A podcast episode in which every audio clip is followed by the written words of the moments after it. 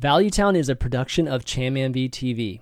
Find out all show information and details at championv.tv.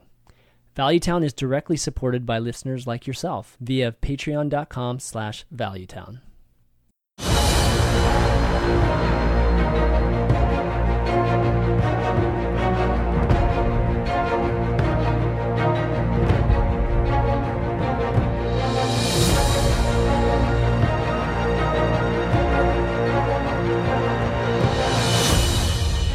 What's up? What's up, everyone? Welcome to episode 152 of Valuetown. I'm Champion V, and joining me today is Gaara, who was supposed to be on the show when I tweeted this out.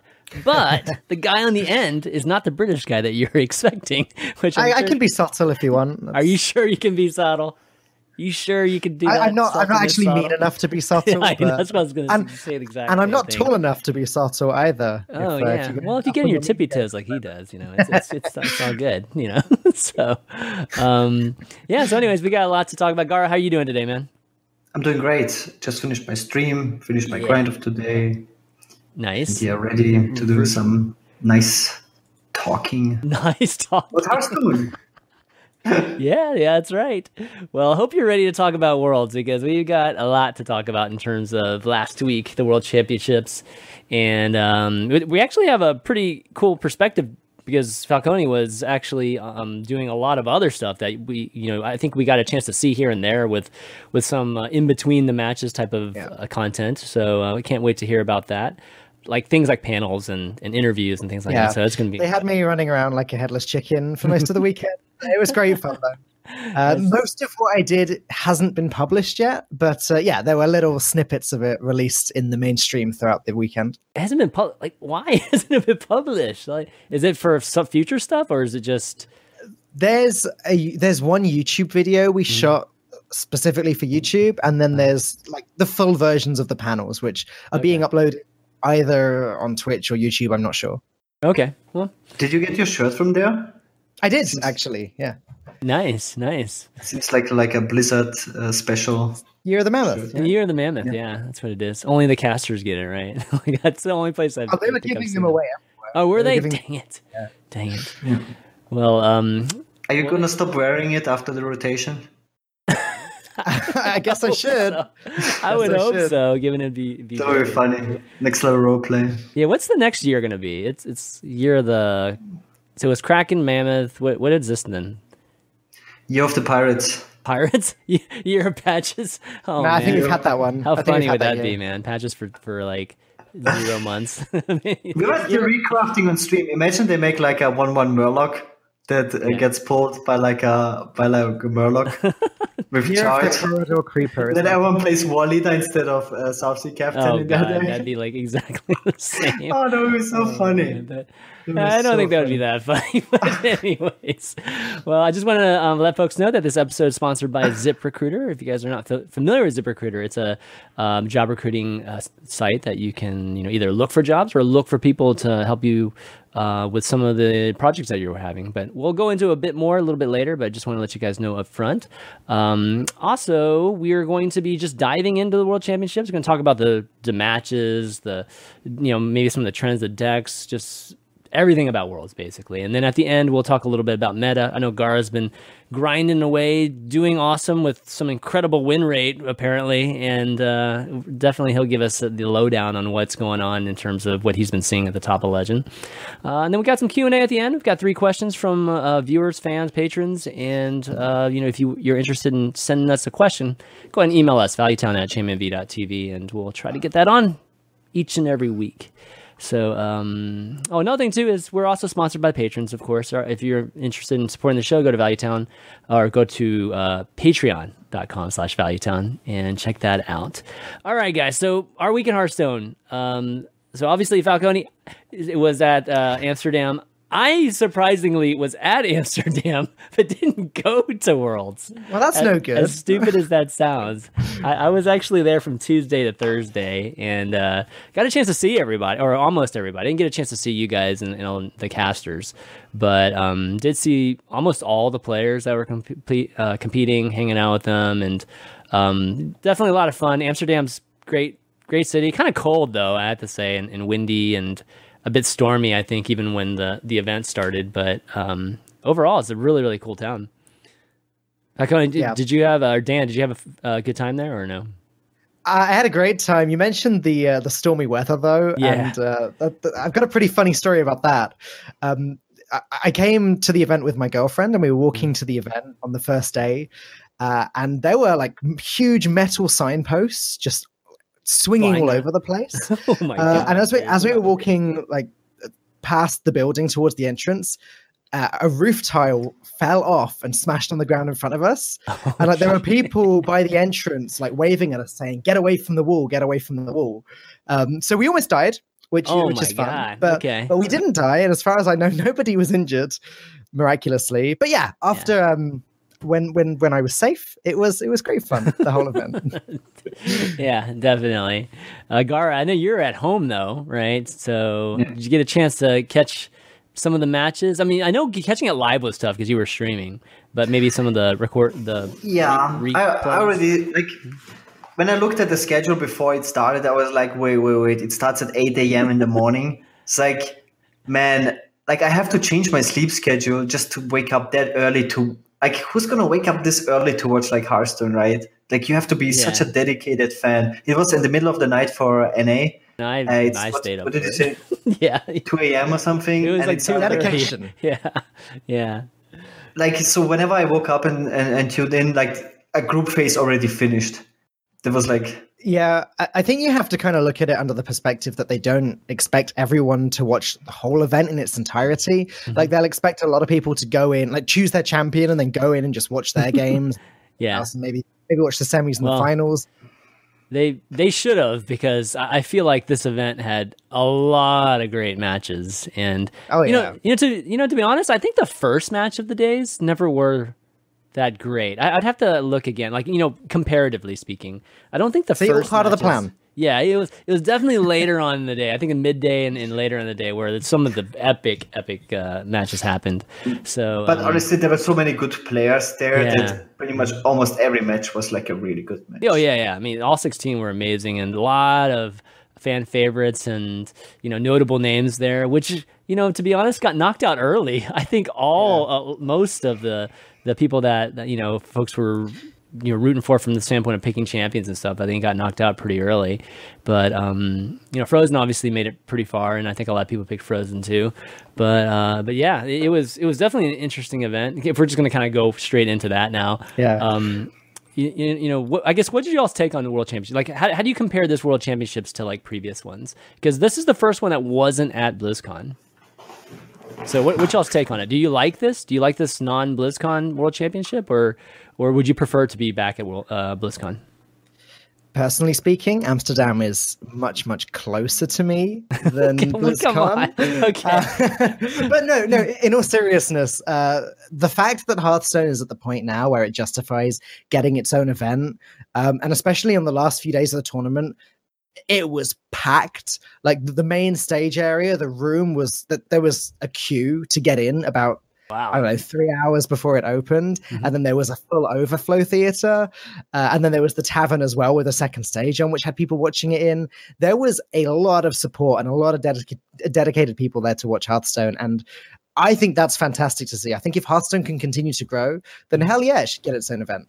I mean, it was sold out, right? And there were, I think, yeah. I believe there were like a thousand seats there too, and they were all these these kind of uh, tavern benches too. You know, like it was like a very tavern feeling thing, right? So they had a lot of these these benches there, uh, benches meaning like tables and kind of picnic table benches type of setup there that, that you've seen yeah. at other um, events.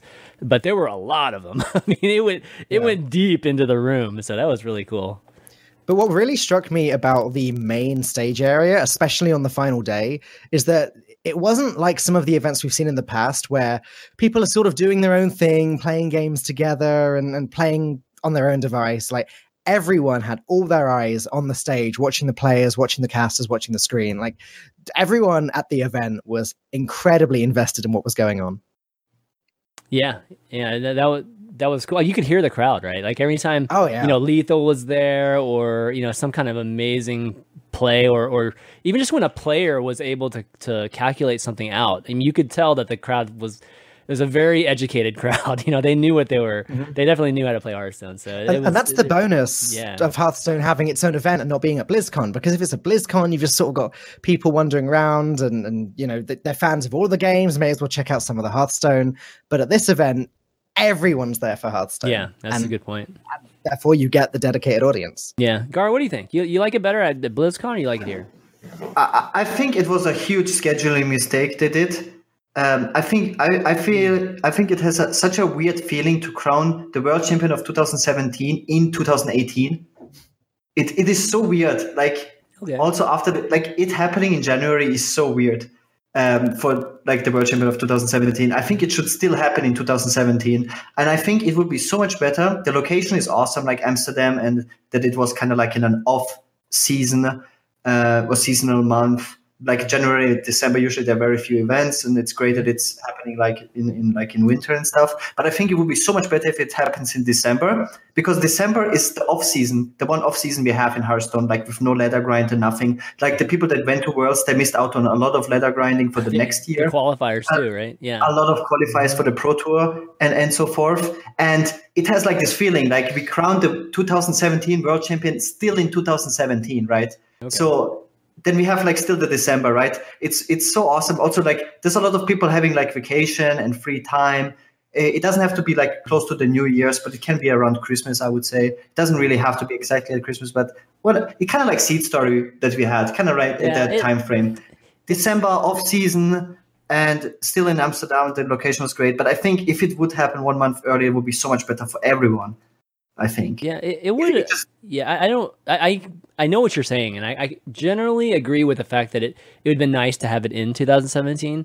Scheduling, I think, could have been really tough because if we don't have it at BlizzCon, right, and yeah. they still have to do stuff at BlizzCon, so the Hearthstone team is still super busy during BlizzCon. So maybe, I mean, BlizzCon, you still have like what a month and a half at least until the end of the the year. So I don't know. Maybe they could have done it. You know. But do you know how sick that would be? Like how close it would be? Much closer to the expansion release. Like Seat Story was the first uh, event after the expansion. Imagine that's, two that's weeks. a whole argument. Yeah, but two weeks. No, there's no way. No, so I I disagree with that. Sick. I would I would definitely not like to see basically a, a, a crazy weeks. changing meta determine the world. No, two weeks. Give them two weeks. That's enough. It's it's it's, so, it's so true. Count the best player. I've I've heard arguments on both sides. Like the way they've been doing it, the way they've been doing it last year is that they've been waiting and sort of had the playoffs or had the the championships as sort of um, the mastery of the meta. Like who has mastered it the very most. Whereas other people say, you know, in Magic, they have world championships a week or two after the set comes out because there's skill in deck building and there's skill in surprising other players. And we really saw how that was a thing in Trinity, right? We saw Team Love You Lots completely dominate everyone else because they just had a better understanding of which are the good cards, which are the bad cards. They had correctly assessed that Corridor Creeper was bonkers, whereas everyone yeah. else had ignored that. And so Do you think they deserve to win then because of that? Yeah, absolutely. Well, so Trinity, Trinity I, yeah. I I totally agree with you guys in, in a certain aspect. I just don't think it applies to the world cha- to the world championships because right. you know one thing that I really appreciated in this one, and I mean it's happened at times in, in previous world championships too, but this one in particular, I felt like y- you really felt the skill involved with a lot of these matches. I mean, there were so many you know very complicated scenarios that were able to be you know conveyed on on air, which is very very hard to do. And I don't I don't think that would have happened as much if we're just talking yeah. about like people not figuring out you know certain decks and they're just yeah, somebody's right. figuring out the meta beforehand. So that was the thing that I appreciated about it, even being you know like a, a couple months after you know the last time that these players have played. You know, so they have had all that time to prepare, and they were very very prepared. You could tell right? Honestly i don't know which side of the argument i fall on but i think that the arguments for both sides are very yeah, interesting. sure sure yeah. I mean I, I totally believe that we need to have a you know pretty major event that does basically play into the fact you know who figures out the meta first you know who's actually great at deck building and stuff like that. I'm totally on board for that. I just don't think it should have been you know determining basically the grand you know world champion uh, of that year so sure. um but yeah, so kind of getting into uh, you know just you know, I don't know if we d- dive quite into the matches yet, but maybe look at just the general meta or what we we kind of noticed. Well, um, how about yeah. champions? Did did you guys pick one? So I, oh, come on. Sounds, I I took I forgot to pick one actually. No, I, I was gonna pick one the like literally it was the day after it, it, actually expired. I was gonna pick orange actually. So I think either you and Thijs both forgot to pick one as well. They had to say yeah. that to me in one of the panels. Oh, like, so who's your champion? And oh everyone's oh like, well, actually, we got that too late. Yeah, Sorry, who'd really? Uh, so I would have picked orange anyways. But uh, who did you guys pick? I picked uh, Samuel Tsao like because okay, uh, yeah, we had the show like right before right where we talked about all the lineups. Mm-hmm. and then his lineup looked like so cool. Like he was the only one who brought zoo i believe. Yeah. And it was like such a different lineup than everyone else. So i was like yeah and i didn't want to be biased because i wanted so many of these to win right? Oh, yeah. and like i'm friends with most of them like Hoej surrender mm-hmm. orange Kolento like like i just didn't want to be biased. Like uh, like whoever wins of them Muzzy I would be fine if it. So I just wanted to pick like a like a cool lineup and like actually yeah. on paper like an interesting lineup. So I, I think you mentioned hey, Sam uh, like on Value Town, right? Even when he, yeah, he got me like three packs or something. Feels good, man.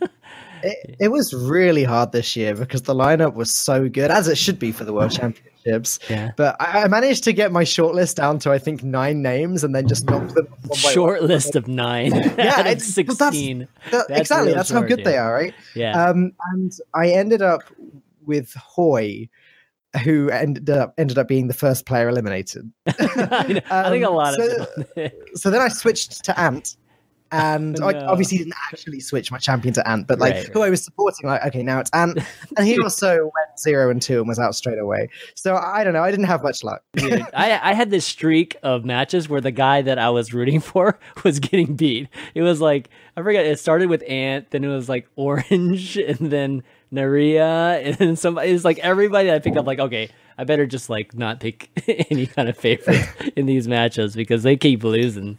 Um, but I did really brutal. like. I did really like both Frozen and Sinto because of the control yes. mage. Oh god, yeah, so good. Those matches were amazing too. I think control, the control mage and um, it was basically control mage against Raza, and then the the Jade Druid versus Raza. I think those were probably the best matches that did we you saw. see? It was crazy. Did you see the control mage versus the Dragon Priest, where the priest then from Dragon Operative got Jaina, and y- yep, that yep. was that, that was the Sintolol. Yeah, that was game. like I think the best series of the entire match. Yeah, yeah the Frozen Sintolol one where they both had Jaina and Somehow. And there was a lot of dodgy play in that game as well. Like mm-hmm. there are a mm-hmm. lot of, of weird mistakes going on. It's a very interesting one to dissect. Yeah, yeah. I mean, they were, you know, how often do you get Jaina as a priest? So right. Yeah, it, it was. I mean, he was pretty. He was behind at that point, but then Jaina kind of gave him, you know, a chance to come back. So I I felt like that was probably the match of the the uh, series for me, the Frozen Sintolol one. If you guys haven't seen it, you know, definitely check that out. Um, but yeah, you, to your point though, I think the you know the the control mage was definitely one of those rare decks that were brought, and it had a huge impact. I mean, both of those guys got to the semifinals, right? With the uh, semifinals and the finals with that deck.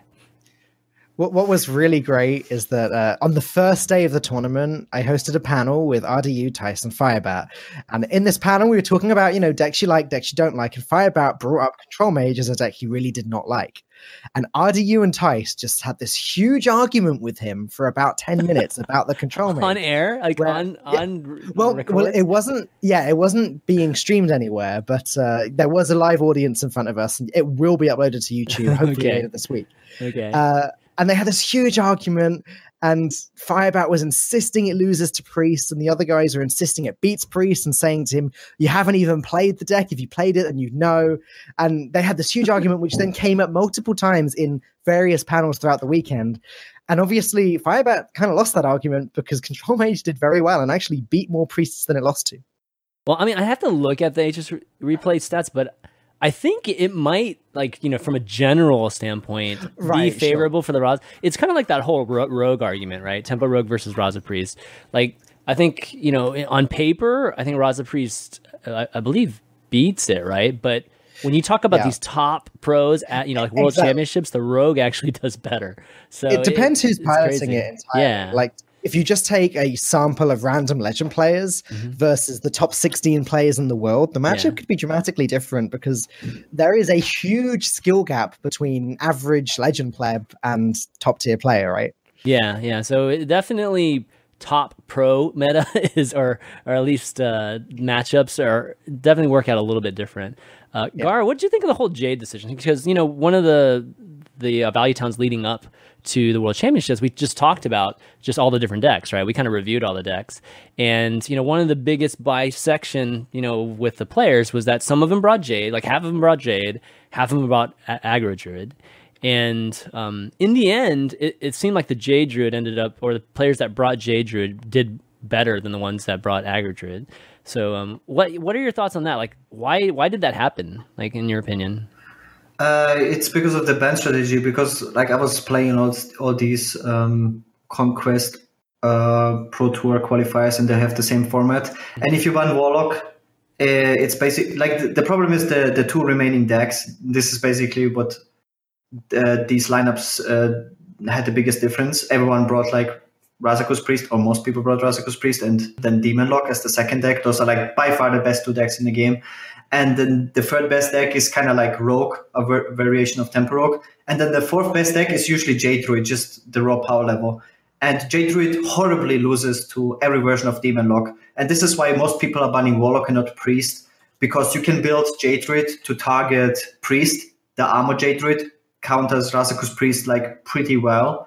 High percentage, yeah, very high percentage yeah, it, normally. It's actually the only real counter deck mm-hmm. to Razakus Priest, I would say, the Jade armor druid because it has so much armor and it's very fast and it's actually a good deck with a high power level. Like the power level of that deck is way higher than Big Mage because you just have better cards overall. You have you have ramp, you have ultimate infestation, you have like all these good cards. Mm-hmm. And Big Mage basically just is like a clunky deck with a lot of RNG. Like you can yeah, these ravens that can just not, not win the joust and don't draw you cards and all right, that kind right. of stuff. Yeah, and, and, that's what made the uh, the Frozen list really interesting because it ran Arcane Intellect and Ice Barrier and Ice Block, all of these low cost spell cards that made mm-hmm. the uh, the EV of the Raven and the Dragon's Fury even worse. Yeah, the overall power level of Jade Druid is better than Aggro Druid. Aggro Druid is not a very good deck, and you you have a better strategy with Jade Druid than with Aggro Druid, and yeah, you, you just get more wins against uh, Priest and stuff. So this is for me not surprising at all. Yeah. Also, that most people, it might be a, a, surprise for people that almost everyone but Warlock and not Priest, right? Because the tournaments yeah. before that, everyone but Priest. Yeah. It's just for the overall strategy, it makes more sense to ban Warlock. Well, I mean, I it's, think it was for the betterment of the tournament that that ended up happening too, because yeah. you know, as on as cool as Cube Lock is, I mean, it's it's not nearly as hard to like eke out wins or figure out you know winning conditions as it is with the the Highlander priest, you know Rizaka, whatever version of the Highlander priest you're running. Mm-hmm. So yeah. I, I, think it was great, you know, that we ended up seeing it. We we only saw maybe I don't know, maybe three or four matches that had even the the Cube lock in it. I mean, we saw the Zoo lock. Yeah. We definitely saw that a couple times, you know, a few times, but not not too much of the Cube lock. It, it's very similar to the HCT Pro Tour qualifier. Mm-hmm. I think in in five qualifiers I got to play Warlock twice yeah. So that many people ban Warlock. It's just yeah, well, I mean, it crushes it's aggro just, too. Yeah. It's just a better ban strategy, isn't it? As Gaara yeah. was saying earlier, it just you can create a lineup of decks better that is weak against Warlock than is weak against Priest. It's um, yeah, it's really hard to find these two extra classes that fit in the lineup. Yeah.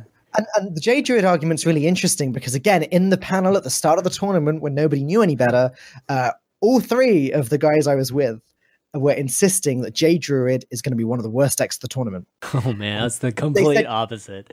Yeah. They said Jade Druid and Paladin. Well, the interesting thing is that wasn't it uh, Jade Druid that yeah, Frozen got reverse swept with Jade Druid at the end, mm-hmm. right? Yep.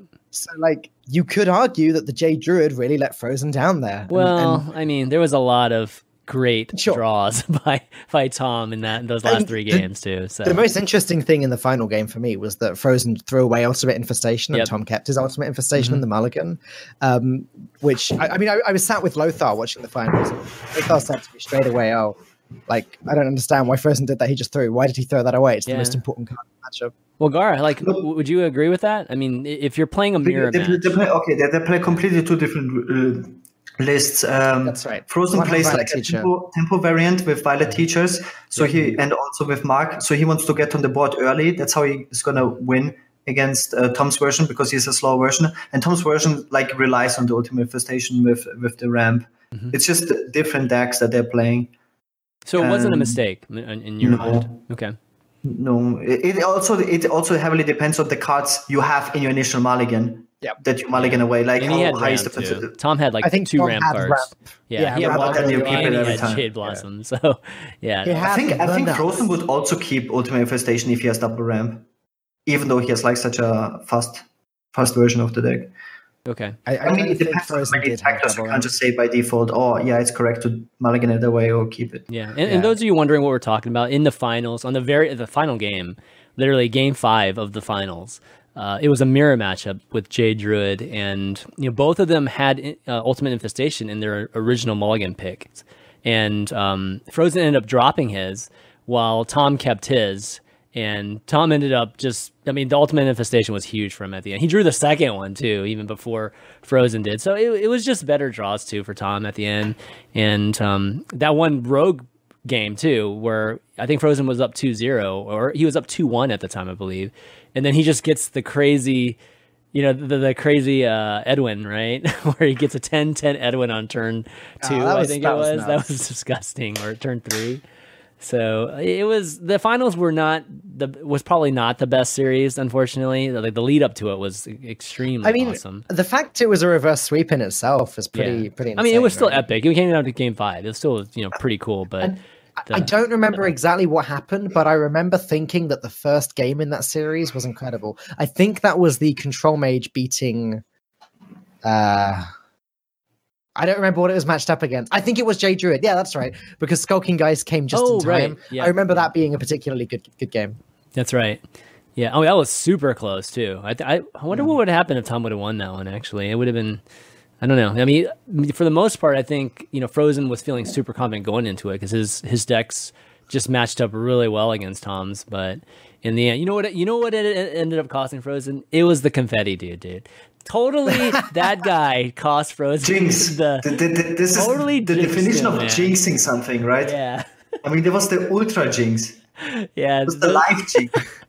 those of you that didn't watch it. Those of you didn't watch it, Frozen got like his second, you know, like he, I think he went up 2-0, right? It was like the second game, he wins it, and then they're all just getting ready for game three, and then all of a sudden the confetti guns just fire off. So there's like confetti just floating around everything and falling on top of of uh, all the players. I remember at the venue. crazy. I remember at the venue there were like security men running around, like, "What's going on?" Why- like for, for like a second, security Oh, really? jumped into action. And I, I guess they worried someone had fired a gun or something, and, then then oh obviously god, we saw the that's, yeah, confetti that's kind of scary. because the sound.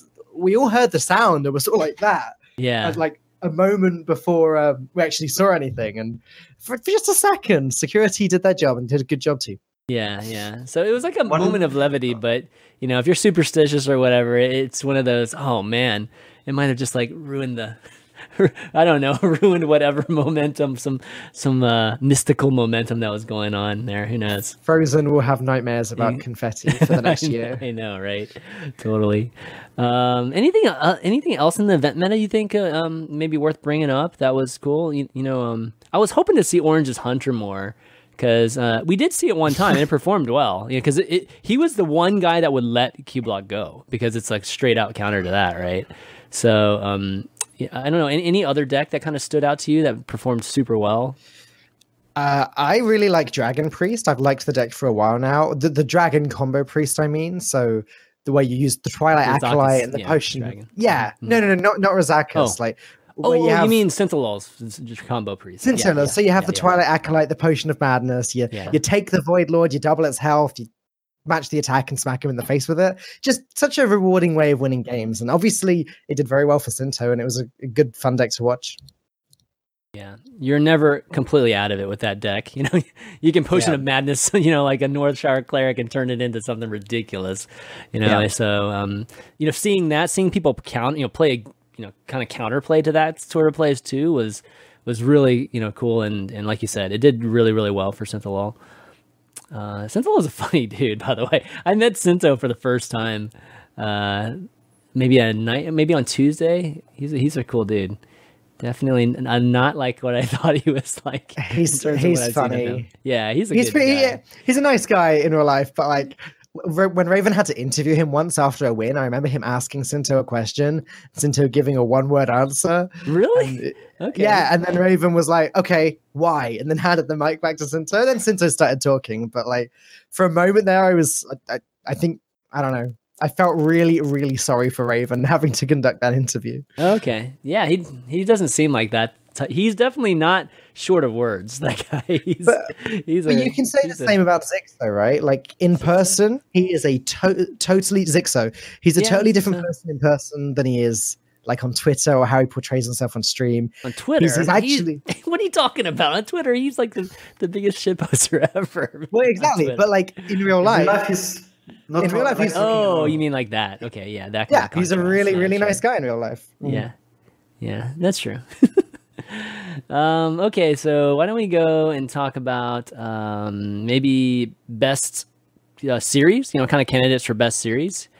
And um, you know, we mentioned Frozen Sintolol. I, I, think that was my favorite, and especially the ending too, because uh, I'm, I'm not sure if you guys got a chance to see it live or whatever, but you know, Frozen is one of those guys that doesn't normally show very much emotion. Like, you know, he's a very level, you know, headed. That's the way he plays too. And, um, you know, just a generally a calm demeanor type of guy. But man, when he won that match, I mean, I've never seen him show that much emotion. Maybe I've never even seen anybody else actually in, in, um, just the world championship ever showed that much. Which emotion. one? Which one? The one where he was just so happy because he expected to lose, right? Like he felt like his decks were complete underdogs to Sinto's. And um, when he won that match, he was so happy. Like he was sitting there hugging Sinto for like an extra. He's like lingering there for a little, like a few seconds. Yeah. But I was like, I don't know. I was affected by it. Like, when I watched it, I was like, yeah, dude, this is this is awesome.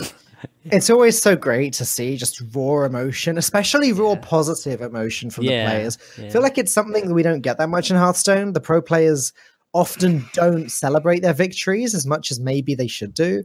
Um, but we saw from Surrender a real, a mm. raw moment from him after yep. one of his games as well. Yep. And even Tom in the finals, he said, you know, if there weren't so many people here, I'd, I'd be crying. I, yeah. I believe that to his translator. So it's it's well, always nice. It's, very touching. It's different when you say it versus like when you're actually doing it, right? Like That's because true. you know this is a production, right? We we want we do these things not only just to crown world championships, but you know we do the broadcast because we want to create these awesome, memorable moments, right, in Hearthstone history. So I think when you know we're able to achieve that and you know, we almost it would have been even more amazing if it was the finals. But you know, the fact that it, it still happened in the semifinals. Surrender had a few moments too.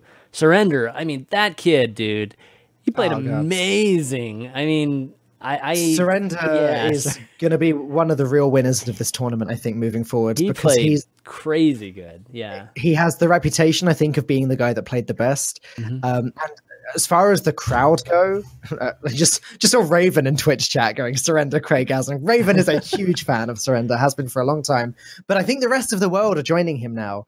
Um, just before the, oh no, it was the day before the final. Sorry, it was it was the the Saturday.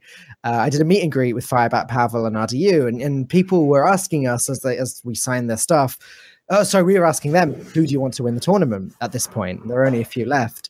Mm-hmm. And solid 70% said surrender. I'd say 25% said frozen and the other 5% mm. said the other two. Like surrender was a very clear cl- a crowd favorite and he is going to do some amazing things next this year, I think. Yeah, Gar, did you catch any of Surrender's matches? Like, what what do you think about? Yeah, I know. I I I respect Surrender. Mm. Uh, I think that still Tom is very underrated. Like I'm playing mainly on Asia. Like my I play on all three servers. Yeah, and I know Tom from Leather of being con- all the time rank one. Like yeah. he's yeah. when I'm rank one, I just see him climbing, like playing 24 seven till he gets rank one, and he gets there every time. And he qualified. Like he almost qualified for the regionals, right?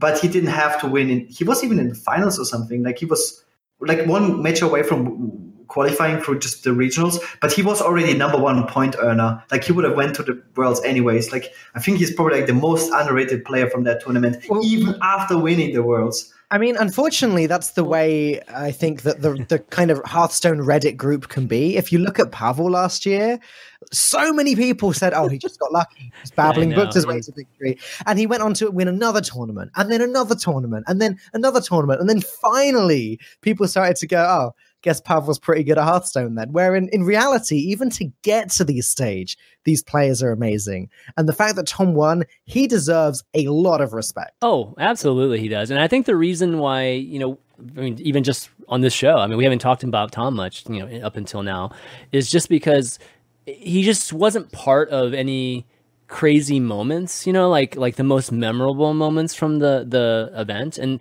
that's not no fault of his. Like I just think a lot of his games were a bit more straightforward than a, you know like some of the the games that say like Surrender had, you know, where you know he was beating you know like like the Druid match. I, I think two of those two of those games where he played Raza versus Jade Druid. I mean, he navigated those games, I think, better than anybody I've seen. Like, eh, you know, and won those matchups where usually it's just an auto win. Like, okay, you just you just armor up the entire time as Jade Druid, and you win. You know, as long as you get Malfurion early, armor up every single turn, you just win that game. It's like an auto win almost. But he was able to like navigate those games to like literally just barely winning, and that's I think that's why Surrender got so much attention is from those that game against Frozen, that game against Stan. I think both of those are kind of on my best series candidates too. So, um, you know, Tom, he's been good for three years now. I mean, he made it to the World Champs in 2014. He was close in 15 and 16 and uh, like Tom, Jason. I mean, we've seen these guys like virtually every year, like almost getting to, um, you know, just whether it's either getting to the World Championships or the playoffs or, or whatever. So you know, these guys, you know, even Jason, right? Sometimes Jason doesn't get as much respect, right? And it's just like, come on, guys. Yeah, he might make some questionable plays here and there, but dude, there's nobody much more consistent than Jason Zhao in the last three years. You know, so. if you actually think about it from like a, a, objective point of view, Tom probably deserved the most to win uh, Worlds uh, because he, he was number one point earner, so he proved that he was like the best ladder player from Asia. Yeah. Mm-hmm. And he went to preliminaries, uh, like regionals. He qualified for regionals, almost won that, and he won Worlds, right? So like he proved that he's like one of the best tournament players from Asia and the best ladder player. Yeah. So overall, it's actually kind of funny to to think about. Yeah. So, you know, this year, maybe the person that deserved to win it actually won it. Oh my God. Hearthstone actually, that can happen in Hearthstone. It's not complete RNG luck. Is this? Yeah, but there's also like a lot of bad things you can see actually from Worlds from the overall format. Like, I really want to point that out. For example, uh, Europe is the strongest region, right? It's like the natural person just because of how many good players are from Europe. Not just they're like the top players from Europe are not the best players in the world. They're like yeah. equally as good as the top NA players, I would say. But overall, the most good players are from Europe. We just have so many good players. You can see that at the overall points you needed yeah. for the preliminaries. Okay. Sure, yeah. You, you needed eight more points in Europe to qualify for preliminaries than yeah. any other region, just because of so many players. Mm-hmm. And there were eight players at Worlds uh, from Europe. That was like by far the most from any region, and that nobody made it into top eight.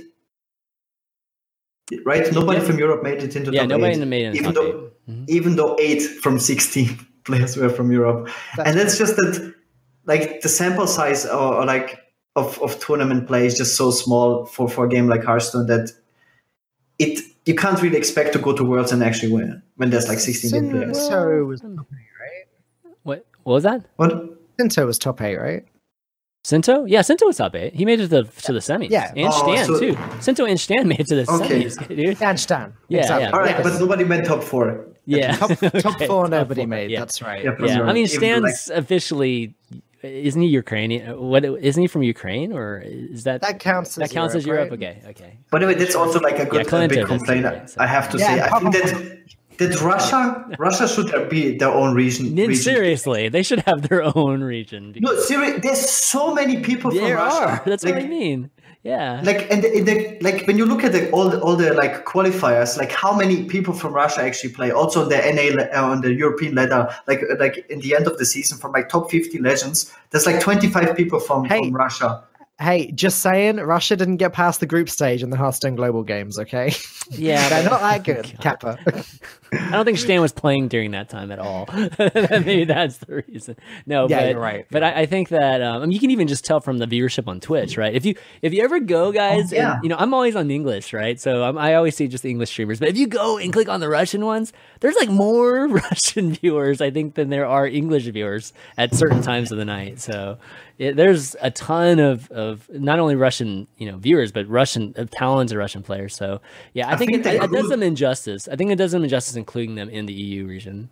I think they grew a lot in the last two years. In the beginning, we didn't have so many Russian players. I believe. Yeah. I think in the like since 2015, it it's skyrocketed like crazy. Yeah, yeah. Well, guys, um, you know, just we're still going to talk a little bit more about, uh, uh, more about Worlds, but I do want to mention again that ZipRecruiter is sponsoring this episode of Value Town. And those you wondering about um, ZipRecruiter, if if you're like a business owner and if you um, you know if it's important for you to consider, you know, trying to hire, you know, just different people, contractors, or even full time employees, and you have like a hard time going to all these other sites and going one by one and trying to figure it out. Well, ZipRecruiter is exactly what you want because ZipRecruiter goes and they, they basically um, aggregate from like a like all 100 different job sites. And so if you want to post like a job posting it'll go and do that on all 100 of the sites and help you manage you know you know your um, ability to do that instead of you having to have an account in all these different sites. So you just go to ziprecruiter sign up there. It automatically like um, you know will, will be piped into all these other sites. So you just post it one time on ZipRecruiter, track it on ZipRecruiter, and then you know whenever candidates come in, all the candidates from all these different job sites will just start showing up in ZipRecruiter. So you can just kind of go through it all. So um, it's really really great, you know, for if you're looking again for qualified candidates, you know, for whatever job posting you're you're trying to get, and um, and, and let's see what else it says. Uh, eighty uh, percent of employers, you know, end up having positive, uh, not positive. Uh, um, experience, but they actually find you know who they're, uh, uh, or at least they fill the job that they're trying to fill. So um, you know, definitely use ZipRecruiter. It's the smartest way to hire. And uh, if you're trying to uh, if you're coming from here to use ZipRecruiter, go to ziprecruiter.com slash valuetown. And of course, they'll know that it came from Valuetown. That'd be amazing. But, um, but yeah, anyways, just thank, thanks to ZipRecruiter for uh, sponsoring this episode. But getting back to the world's discussion, um, talk about let's talk about production a little bit. You know, I, I feel like just overall this um, this event was good.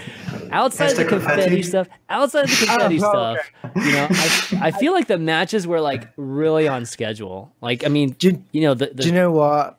HCT has just got it cracked now. I think yeah, the way that, the way that they they handle between games. Mm-hmm. Yeah, okay, you get the short like one minute break between individual games sometimes. Like I think yeah. it's every hour, but there's no break between series. It very smoothly, you know, interview over to those two casters for a quick chat, and then back to those two casters. Right, next game, like, or next match, let's go. And I think it's just so smooth. There's there's such a lack of breaks. And when I say there's like a minute, one minute break occasionally, that is filled with content. Like there are the little bits I was doing behind the scenes, the little yep. bits from Game Sensei, the little mm-hmm. bits, the, the VTs. Like there is so much content filling the entire day. I think production for HCT is just phenomenal now.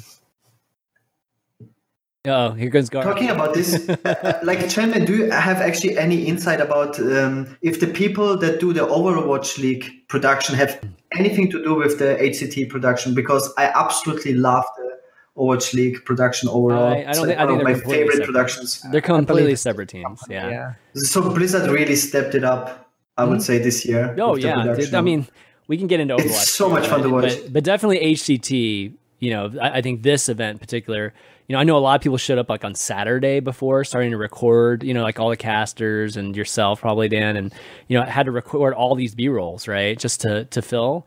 And yeah, like you said, I think even just the downtime, I barely even noticed the downtime because yeah. there's just so I, I, liked also the interviews they did before yep. the event. Yeah, yeah, totally. They released the videos like every day of like the players. Yep. They were, just, I think, walking through Amsterdam or something or or going home. We're kind of tracking them at home, right? Like Muzzy's was like when he was.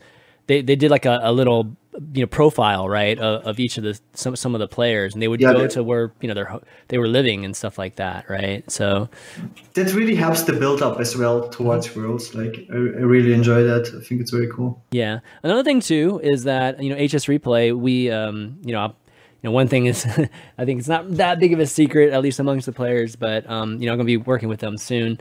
Uh, HSReplay, they they developed a broadcaster tool with Blizzard this time around too. So the casters actually had the you know the stats from the site, you know, kind of piped to them so they could use uh, just in the broadcast. And, and, so, you know, they were able to throw some stats in. Hopefully, we'll be able to do yeah. some more in the, the future. We're still working that out, but hopefully that's going to be a possibility. But, um, but yeah, you know, that, that was a, a, little bit of an addition, you know, that Blizzard wanted to add, you know, to this whole world's experience too.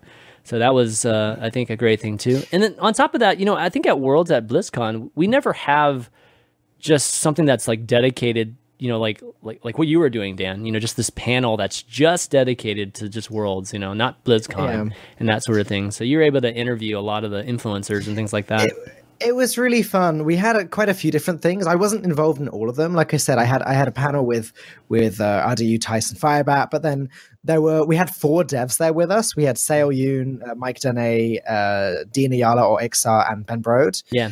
Um, and there were there was a panel where like um, Tice interviewed Ben Brode and RDU interviewed Sale. yeah. yeah. I interviewed Iksar. Like we had yeah. those one on ones. Um, there was there was the game show, which I don't know if much about that's come out at all. I think there was a little clip in in the tournament release, but essentially that was thirty minutes of just. Uh, so we had physical cards, and basically one member of the team would hold up the card against his head. Play, the players would have to describe which card it is without saying any word on the card, and then the player with it on his head would have to try and guess which card it was. And then after that, we had voice lines where the player would read the voice line, and the the teammates. They, they were about as good as they were um, on Streamer Showdown doing and, doing those. Oh man, it They're was terrible, I, man. I cannot wait for the full video to come out with that because there was some extremely funny moments, especially with Pavel and with Ben Brode. Like these guys, oh, really? those guys. Okay. Stars. Pavel continues to be hilarious at everything he does. yeah. Uh, I, I, I, absolutely love TJ when he does that. He's such a good role player. He's yeah. like 10 out of 10. The one that was on Reddit, where we're like, Frodo, uh, Frodo is actually also a good role player.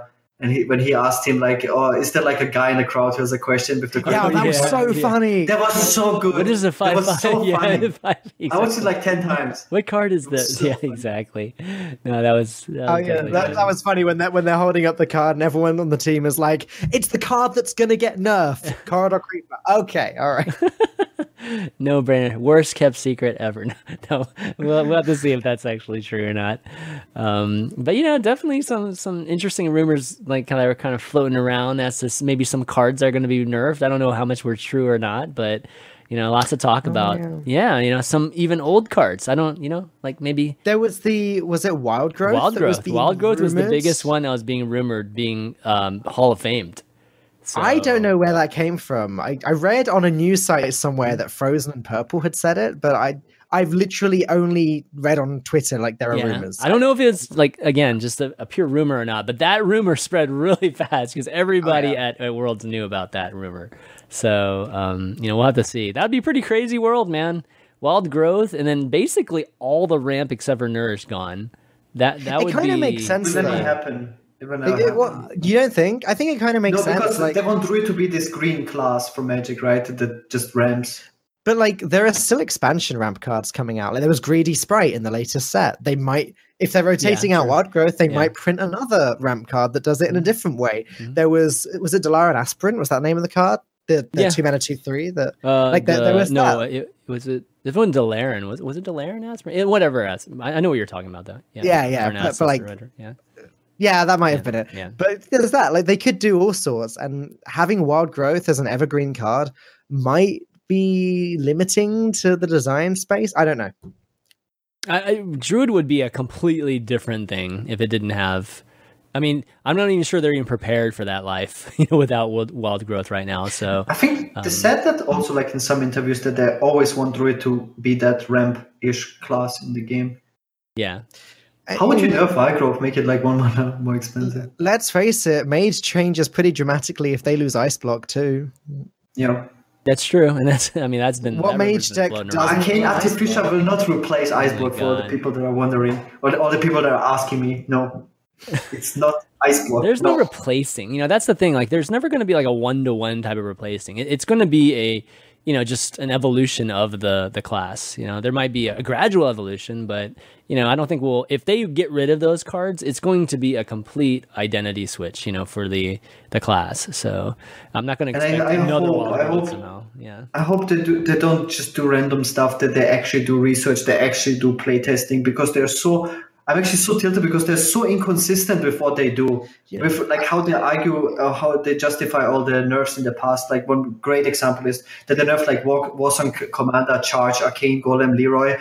It's being just, improved though, right? Like it's getting better. Well, they, they've no, actually not. And, and I give you like the counter example now. They they don't want this uninteractive gameplay in Hearthstone, right? Where you just die from like Leeroy double power whelming. Then they rotate out yeah, these cards, and now we have. Quest Mage, Quest Rogue, like Razakus Priest. Like we have like all these non-interactive decks that they're trying to get out of the game, and we have more than ever before. It's like so inconsistent, you know, than the nerf Ancient of Lore because it's too powerful to ramp it out and then draw two cards for seven mana, and then they think manifestation. The main thing there, though, is that they they don't want like an evergreen set of cards that are. Uh, that are yeah, OTK. It, it's like, about just like basic set and classics. Yeah. You know. No, no, the, the argumentation, they always say why. For example, they don't want these like non-interactive OTK combos. That's why they nerf charge. That's why they nerf the Warsong Commander. That's like, they always have like an explanation why they don't want that. Uh, the hex nerf was like the, the best. It's like um, limits. there was no point that. Yeah, it's, anyway, it's the timing. Like, for example, like, when Patron Warrior was OP, the, was the Hunter's point. Mark should have been one mana at that point. And they nerfed Hunter's Mark when they, when they implemented Jade Druid, when Control Warrior was already unplayable, and then they nerfed Hunter uh, yeah, Execute I, I, one mana. I mean, the same with Hunter. They nerfed, they nerfed Unleash the Hunter, they nerfed Buzzard, they nerfed every card and Hunter was complete garbage for two years, and then they nerf Hunter's Mark. The execute nerf was because of Dragon Priest, right? Sorry, Dragon Warrior, right? Yeah, but that was already like after. It I don't like, even think it was for Dragon. I mean, I, see. The thing is, is that some of these. I don't know why we're going down this, but just to kind of maybe like like you know maybe just you started with five try, yeah, it's related. Try to, to at okay? least uh, you know limit this this um, kind of tangent here, but.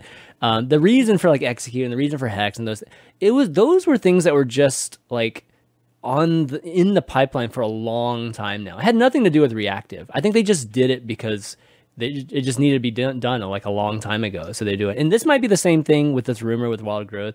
It might be something they've been just thinking about doing for a long time. Ice block, right? How long have we been hearing about ice block being being retired? So um, you know, who knows? By the way, we'll, we'll me, see what happens. But you know, the weirdest thing is that they nerfed War Leader, but not Southsea Captain, because Southsea Captain is so much bigger problem well, no. because everyone plays it with the patches. Wait, War, wait, wait Warsonger? Or wait, wait, what do you mean? War Warsong? Or oh no, you're talking about the Murloc. The the War Leader, the Murloc yeah. War Leader. Oh right, right. Yeah, yeah. Did it last every Murloc one HP? I thought you were saying Warsong Commander. There. No, no, no, no, no, no, no. Patron was definitely a bigger threat than Southsea Captain. Yeah, yeah. Uh, almost every deck plays Southsea Captain now, right? That pulls it's, patches, and it's, because it's we have patches. So much, it's not necessarily so much about like, you know, how it affects the immediate future. It's just that's but, a, you know, like with the Murlocs, for instance, I think it is better.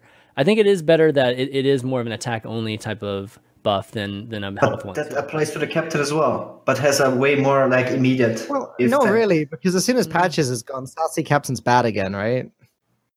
Yeah, I... it's as War Leader. Like, how is War Leader different? I don't, I can't see. It. I think a pirate. Like... I think pirate also is is more of a a basic type of um uh you, you know just the pirate class or not class what, what do you call it? The tribe itself right? I, I think there's cheaper pirates and, and i think you know free to play players probably play pirates a little bit more. So it's it, you know it's it might be more important from that standpoint of the game than more so than you know just us who have all the cards and things because murlocs are generally more expensive than pirates are right? So um you know sure. i think the murlocs are generally just better you know like how many pirates do we actually have that are that are super good. We only play two or three of them right now. You know, Patches, right? Deckhand, Captain. I mean, maybe the uh, Corsair. That's too. it, right? I mean, whenever Warrior, whenever Pirate Warrior was around, we played more. We played like five, right, or, or six sure. maybe. Yeah, but outside of that, you know, it, I don't know. I mean, I can see your point, Gaara. I just don't think it's like crazy bad. Especially I mean, you play it in every deck, in every tempo-ish deck. You play like Southsea Captain. I've seen it like even in freaking control mages. Every deck. You, but you'd Good probably arguments. play it. You'd probably still play it though, even if it was nerfed, right? Like you have to trigger but less. patches in some way. So I, um, I entirely agree with you. The wild growth nerf would be weird. okay. All right. Good way to conclude that that segment there. Um, but yeah, so overall production, I think production was great. This this event, I think, um, you know, Blizzard should, you know, pat themselves on the back for this event. I think this event was fantastic. Best one, I would say. Uh, you know, I, and, and, it wasn't distracted too. We could actually focus on it. So I actually am in favor of not doing it at BlizzCon. So I'm ha- kind of happy that they they took it away. I just feel like they need to replace BlizzCon with something else because BlizzCon for Hearthstone I mean, uh, just to be as frank as possible, was not. It was probably one of the worst ones. Wait, the global finals, the HGG or something like that. No, right? no, no. It, it was, was, like the college. It was an one. invitational. no, I mean you could do that. Yeah, you could do, yeah, yeah, yeah. yeah you sure. could do the global finals there. Yeah, that could be something. But they need I to agree. replace it with something major at Blizz, BlizzCon because this year the invitational was, not so hot, was it? No, and then we had the test, but we had the um the innkeeper thing too. The um, which the the uh the the firesides, right? The the fireside, whatever the finals of that that um, competition where they go against that kind of other. thing is good community building stuff, though, right? It is, but BlizzCon's supposed to be epic. You know what I mean? Like it's, I mean, compared to like Overwatch and the World Cup, that was crazy epic. You know, and then you have the Heroes. I think the Heroes Championships there too. Um, you know, and World of Warcraft as well. Yeah, you can't just have oh, you know, these fun expeditions and, you know, like it's like very side stuff for Hearthstone at BlizzCon. So, um, you know, I, I, hope they do something epic just to kind of match up with the other titles. Um, so yeah, World's awesome. Uh, you know, 2018. Uh, it's going to be, um, you know, I'm excited to see where it's going to be. We're clearly just moving around all over the world at this point. So, um, you know, who knows? It could be in where? Like, I'll, I hope it's not Australia. There's so many things in Sydney. Maybe it's in my garage. In your garage. in Gaara's garage.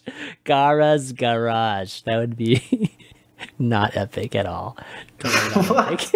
you don't know my garage. How can you I say can, that? Can your garage fit a thousand people in it? I'll make them fit.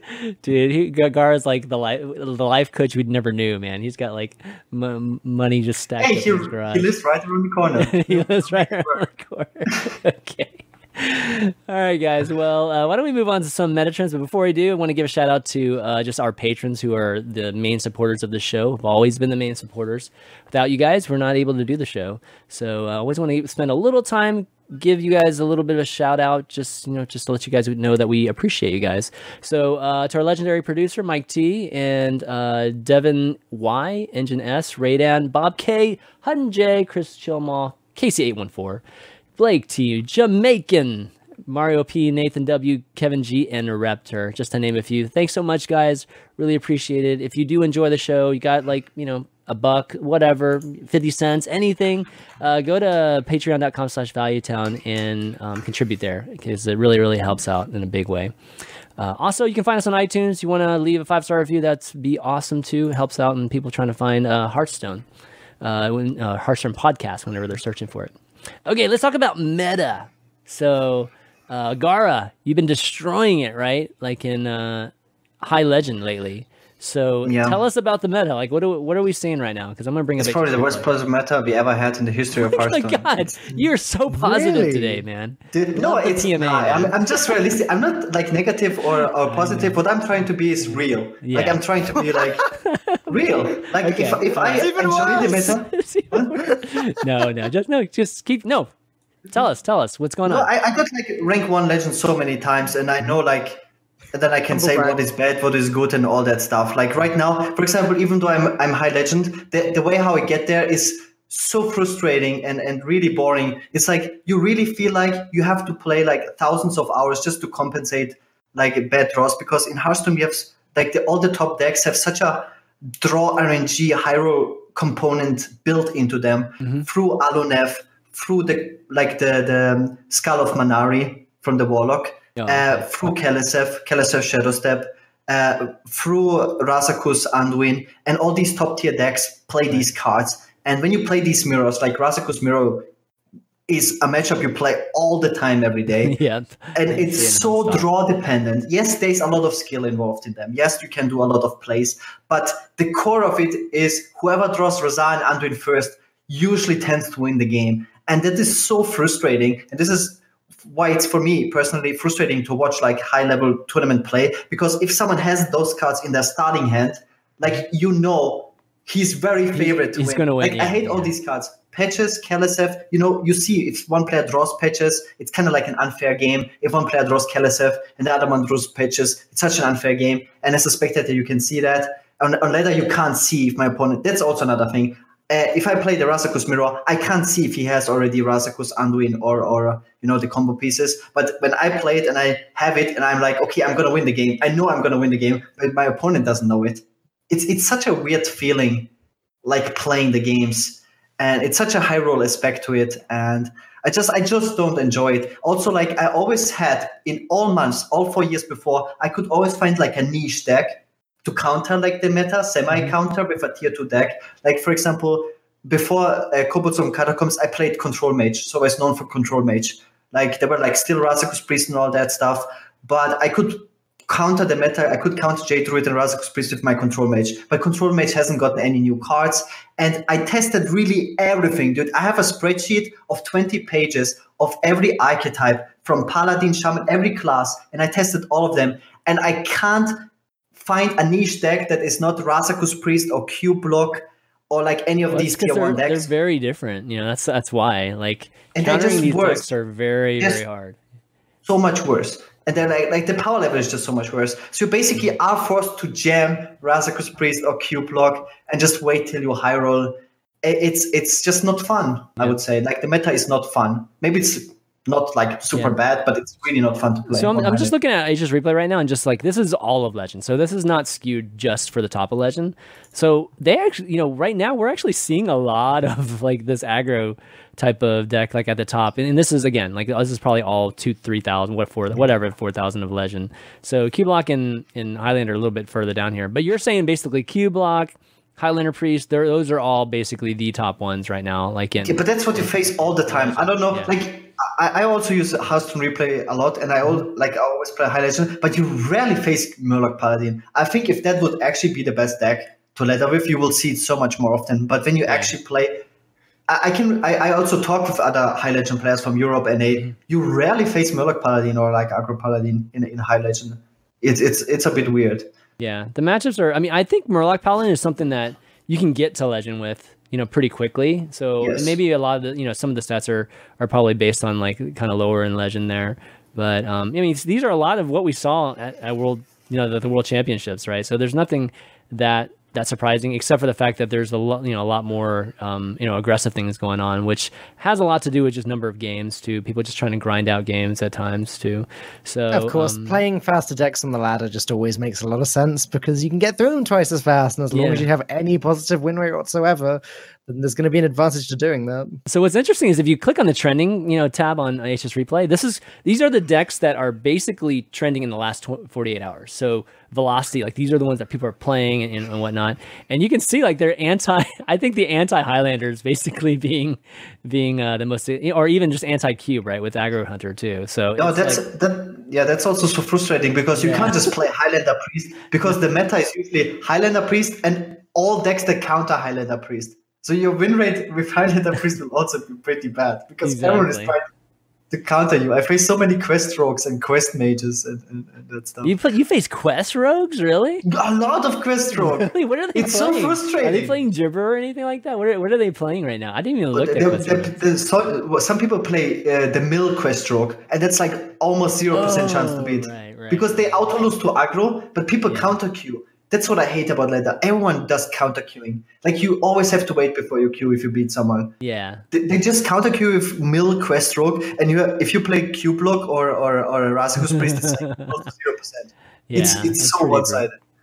Yeah, and then Jade Druid, look at this. Jade Druid, Jade Druid does ter- like really bad against most other decks. It's literally only good against.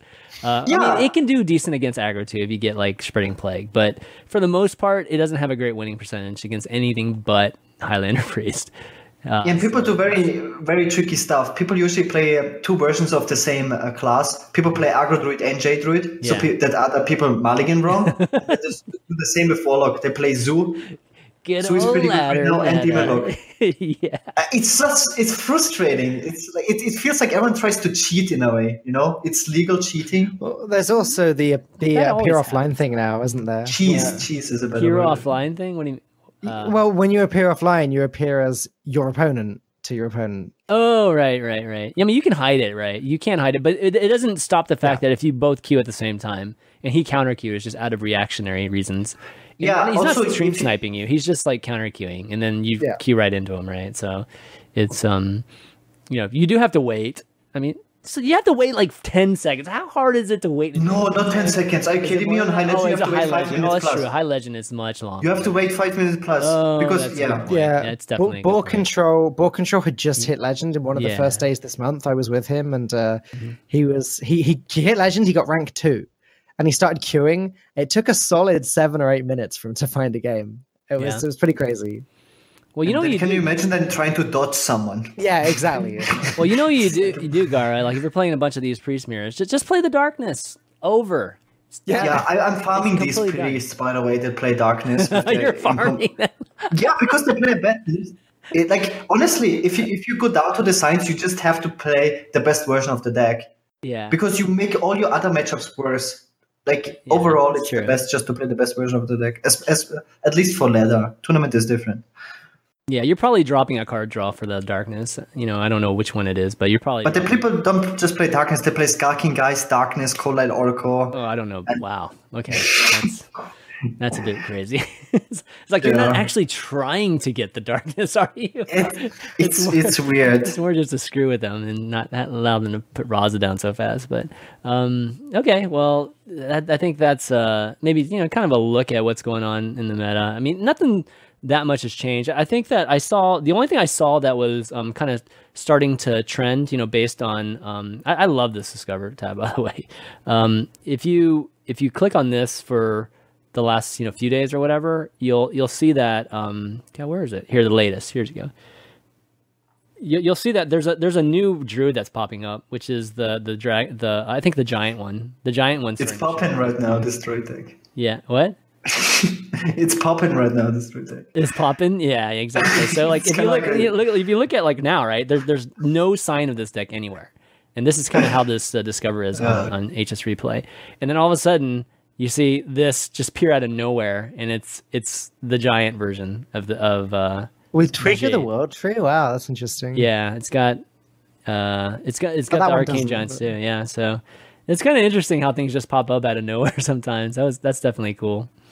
But um, but yeah, so definitely check it out. We've only got a week. I think um, next week, probably when Value Town airs again, we're going to be literally in the the the um, the Watchstone type of um, uh, arena. You know, where where everybody's going to yeah. be trying to finish out the month.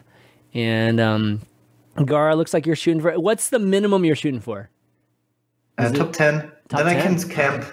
Like I want to finish top twenty every. I did so much preparation last year. Mm-hmm. Like I, I finished two months rank one, and I tested all the combinations of how many servers I can play at the same time, um, mm-hmm. and all that stuff, and how long do I have to play on one server? What rank do I have to finish before I, I start the next server, and yeah. all that stuff. Yeah. And I just want to hit the forty-five points. I will not miss any prelims ever again. wow! All right, I love the Big determination. So yeah. It's a lot of grinding. Actually, it's equally as much grinding as before last year HCT, but now we don't have to play the open cups. Like you, you still have to grind so many hours for ladder, but not playing like every single day for six or eight hours for open cups really actually changes so much. So you can focus more on ladder, but it still feels like a huge grind to be honest to qualify. Um, for this year's HCT, just from like personal experience. Well, I, I saw somebody post on Reddit that um, you know they were they were really adding up all of Tom's uh, accomplishments this past year, and Tom would only be a one star.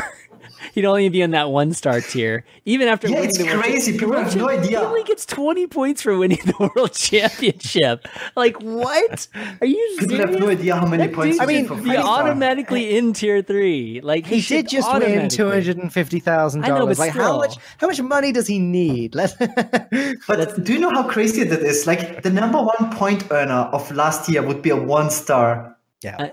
Uh, so I so It's crazy. There, But well, it's- it's- there are more points this year. Okay, so it is a little bit skewed. It's a little bit so more hard. for just like you know for, for discussion, entertainment purposes. But still, he only got twenty points for Worlds. He should have gotten way more than twenty points for Worlds. There's there's no way. Come on, man. That's it's like that's not right. So and, and we want we want him to possibly have a chance to repeat. Repeat. You know that's. I don't I don't like it when it's like a complete reset for like the previous winner. That's that's not the kind of storylines we, we want to see, you know. Look how close Pavel got to qualifying again this year. Didn't Well, he Pavel's just just good. lose out twice? Yeah. Like barely. Yeah. Completely nuts. It would be wouldn't you love to see 2018 world champion uh Pavel versus Tom matchup for the Oh, God, finals? yeah. Gaara wouldn't like Yeah. that. Gaara wants to be in the finals himself. But Yeah, and then we can for- have for Scott and Firebat uh, casting that or something. no, but uh, yeah, that would be that'd be pretty epic to definitely see that. But um, uh, but yeah. So, anyways, I, I think that that could be tweaked some. Uh, but I'm excited about this year. You know, I think that uh, some of the tour stops are going to be happening very, very soon. I think the Europe Yeah. one is in a couple weeks, right? Or Yeah, or that's something right. like that. So uh, we'll get a chance to see what these kind of major tour stops are going to be like too, because I'm, I'm assuming that they're going to be Blizzard's going to be involved in each one of them to some extent. So they've got to be better than they were in the past, at least some of these events. Uh, okay, well, anyways, let's move on. Deck of the week. Uh, so this is where we usually pick a deck, have like uh, just everybody that listens to Value Town try it out, and usually send in you know your win rates, and we we have like a mini show on Monday where we have patrons come on be our guests, and we just talk about it. We, we take into account everybody's stats and just kind of talk about any deck that's like. Should we do that Druid deck that's happening right now? That that Arcane is that actually good? What is it good against outside of Raza? It's definitely good against Raza, but is it good against Raza? Man, those those giants are going to come out whenever Anduin's in play, right? So it should be. It, it should be good against against Druid. So maybe we do that one, guys. We're going to do this uh giant Jade Druid deck. So Okay. yes. Uh oh. You could do the um, the Or- cartoon one. That's actually popping right now. Really, C'Thun? Yeah, the, this, the, the, trolling me, spiteful. C'Thun Druid? What? No, the, the spiteful summoner. Oh, cartoon man. druid. The Oh, curve one. Thijs was playing it, but I've seen also like a lot of people. C'Thun Okay, that sounds really cool. We're going with The that. spiteful summoner C'Thun Druid with ultimate infestation. You're just naming all the cards at this point, dude. Yeah. the Spiteful Summoner, Corridor Creeper, C'Thun, uh, Infest UI. Yeah, that's actually like that popped up like the previous Okay. days or so. It's a legit deck. Okay, well, we we've only got like two months left to play with C'Thun, so or maybe maybe three months left to play with C'Thun. So let's Yeah, good shout, let's get in shout. there. Okay, Spiteful Summoner C'Thun Druid. I'll look it up. I'm, I'm sure Thijs' probably posted it somewhere, and I'll post it on the the Patreon site too. You don't have to be a patron, guys, to participate in this. So just just go to patreon.com/slash valuetown just to even look at the posts because they're all public. Um, all right, Q and A, guys. We got three questions. Ahmad, uh, Ahmadan, our our uh, regular, he asked, "Will new team competition dynamic break up some of the big think tanks we have in the game due to competition between teams? Will we have a coach role in teams? As I think some players are very talented, but don't try hard as often like Chalky does." Okay, so I guess um, yeah, th- will this whole team dynamic break up a lot of this mingling between, or even just like prepping between a bunch of players kind of across teams? I think a lot of that's happening right now. These players aren't even on, team, you Yeah. know, like so. I, I think it will to a degree. Well, Um, I, I think I think one of the things that will happen is that teams will try harder to because now there's actually stuff on the line. Teams will try harder, or organizations will try harder rather, to get a team of three competitive players who work well together. So these groups of players that uh, take uh, Mitsuhide, Orange, and Hunterace, for example. These groups of players that try hard all the time on their own, like as a group, Yeah. regardless of what team they're on. Maybe they get signed together if a team wants to be successful. Um, and, and I think we'll see a little bit more of that happening. Yeah, I think we already kind of are seeing that happening, but Yeah. um, you know, definitely like the G two, you know, that that they have their own kind of practice group. I think we've seen this Tempo Storm now having their own, and and um, yeah. I mean, you're I think you're right about that, Dan. I think some folks will just be uh, getting picked up together because you know, like when when one of them gets picked up, they're obviously going to recommend the other guys too, right? So it's kind of a natural um, type of thing. A lot of these teams, Yeah. you know don't necessarily have like a GM or something that's very very in touch with Hearthstone. So they really rely on the players to help out with that. Um, I, I still think that there will be some cross team type of prep still, because you know if if you guys are on opposite brackets, you might as well just help each other out. You know, there's no point in, in practicing together until you get you run into each other like in the finals or something like that. I heard a rumor that Frozen and Pavel might like to work together on a team. now that would be a team to be reckoned Jeez. with. They're not on. They're they're teamless right now, right? They're both teamless, I believe. Yeah, that's crazy. I mean, if if you are an organization that is even thinking about getting a Hearthstone, you should get into it now. I mean, like they- next they year, there's not going to be any. I mean, there's going to be a lot of people in a lot of teams in Hearthstone next year, and you're not going to have the pick of the litter right now. The pick of there's so many good players right now that are teamless. They were on a team together in China for Gold Club World Championship. They worked very well together. I've heard at Worlds that they've both been saying they'd like to work together. Really? So Okay. that could be one hell of a team. Oh man, yeah, that'd be that'd be super sick. Who does Frozen normally work with? I'm trying to think. Who do those guys usually practice with outside of themselves? They Frozen used to be part of Crow. Luminosity, Um, um, right? Frozen, Frozen tweeted that his practice partners for Worlds were APX Void and Hyped. Oh, got hyped of all. Oh yeah, I saw that. Oh man, that's so cool that hyped's still around. Like I didn't even know he was still playing Hearthstone.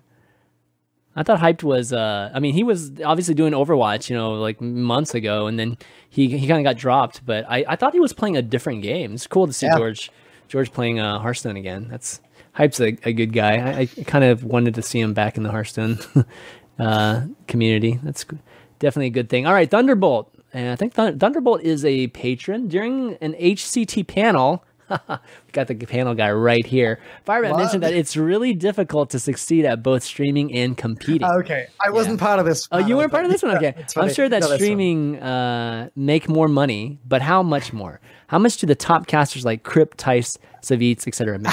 I saw I saw Thijs pulling 18k plus last week when he was streaming himself playing HCT qualifier tourney. So let's talk to the mean- streamer here, Gaara. You are, uh, at least right now or how it was for the last two years is you had to do both pretty much. It's kind of like it's not a good system but if you want to get invited into the in most tournaments you have to be a streamer. Uh, it's just how you get recognized. It's like a very crucial like crucial thing to do and then it's like a bad thing i guess but you have to do it. It's a, it's also like what most teams are looking for that's how you get into a team like most teams are looking for like how how, how often you're streaming how big your stream is that's how you get into these top teams and you see like a lot of these p- top players that are teamless now that are getting dropped from their teams just because they're not streaming there's a lot of top players I think uh, that changes this year, though. I think Yeah. I, I I think we're I starting. hope, but- Yeah, Mhm. from from what I've heard, like uh, behind the scenes, it still like matters the most. Uh, also, like for the organizations to like acquire a Hearthstone roster, it hopefully will change because of because Blizzard is cooperating more. But Blizzard is so slow; it should have happened like way sooner. Like yeah. I think it should go without saying though that like the biggest streamers, and I'm not necessarily talking Hearthstone here, just the biggest streamers on Twitch make absurd amounts Dude, of money. right now, I think streamers are. Ma- I mean, they're making the most that they've ever made, and it's insane. I mean, like, so like if, crazy if you amounts of can money. grow your stream big enough, yeah, like you just don't need to compete because you actually lose money by not turning on your stream for the day and heading But- out to a tournament. But look right now, like these streamers already make by far the most money compared to like to professional Hearthstone players. Yeah. Yeah. But on top of it, they get invited over every top player to most Hearthstone tournaments if there's any invite. but that's it, that. That all has you to would do. always invite Kripparrian over like But that Power all, for- well, I mean, Kripp doesn't go to these things anymore, so yeah, it's, not because he's really- declining. I know from Yeah, like exactly. It's just he doesn't. they're have to go to these declining things. those tournaments, but they would be invited over to the top Yeah. Hearthstone pros. Well, that has to do But- with but I- sponsors. You know, that has to do with ads and sponsors. That's what that's what they want, right? So I think the gap really is going to get bigger this year, though, Yeah, because there's I- it's gonna start. emphasis. it's going to Like start it. there's such an emphasis on full time players, right? These tour stops, the qualifiers are happening all day. They're starting at ten in the morning or something. They're not aimed at people that have jobs. They're not even strictly aimed at people that have streams. They are aimed at people that want to be full time competitive players, and it's going to get be hard to get in. But I think the players that do do well this year are going to be heavily rewarded for that. Yeah, they're they're starting it. I mean, I don't think we'll see the full, you know, just just really the full change in culture, and you know, from that standpoint, uh, until maybe next year, where you know we see teams actually significant teams come and they're only picking up top players because they want to get that that team, you know, money, that team prize money, right from from HCT. So I, I think we'll we'll it'll be very clear. I think by 2019 as to what's going on. But you're right, Gaara. Like you know, all the Chinese tournaments, they're completely only you know from the standpoint of Westerners. They only look at people that that either have it's like a combination. Maybe like some of them are are. are are um, uh, very focused on streamer centric type of. Some of them are, you know, like the All Star thing was completely about good players, right? So For Gold for Gold Club World Championship, I believe one player was invited, and then the player was asked to pick two teammates. I think that's how it worked. oh, is it okay? That's for the major cool. for the teams there. Yeah, that's Uh, kind of and we ended up with some very cool teams. Yeah.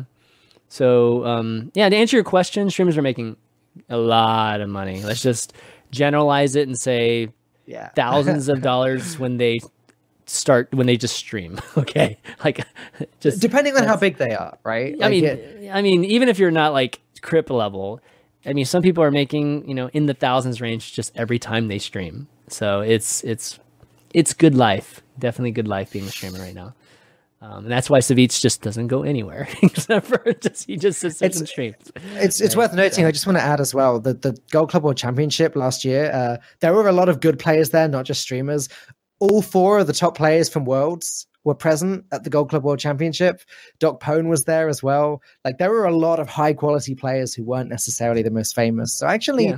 China's been okay for yeah, that. they've they've had a good mixture, you know, like in in six O, you know, six O lives in China. I swear, that guy. So um, th- there's been a, a combination. Of, I think it's a good good combination. I think also, Gar- you know, just you guys that streamers just don't want to go to these events anymore because they're making so much money streaming. Yeah, So I don't think it's actually hurt as much as it used to. Oh my god, it used to be like literally every invitation. It used to be so bad. Yeah. Yeah, and, and literally they would take them all too. So now I don't think it's so much that it's it's starting to bisect into okay, streaming life or you know you're you're a Hearthstone player and and it's starting to improve on both ends of it.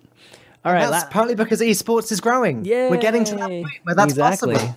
Hearthstone's an esport, Dan? What, uh, really? okay, but anyway. Esports boys. Exactly. Uh, all right, last question, Jason. Do you think the lack of innovation of of common player? Okay, so there, there needs to be a little bit of backstory to this because he had actually had a longer email. So Jason, um, he he's somebody actually in my Discord that uh, apparently he went to a bunch of different uh, Discord communities and and basically had a deck that he put the code in there and you know it's like a very unrefined deck right and, and the whole point was you know he was trying to see if you know he's kind of making this kind of fun concept on his own and seeing if anybody had suggestions to help him out. And basically the reception he was getting was just like why are you playing that? You should just play like meta decks you know like you, you know whatever changes right?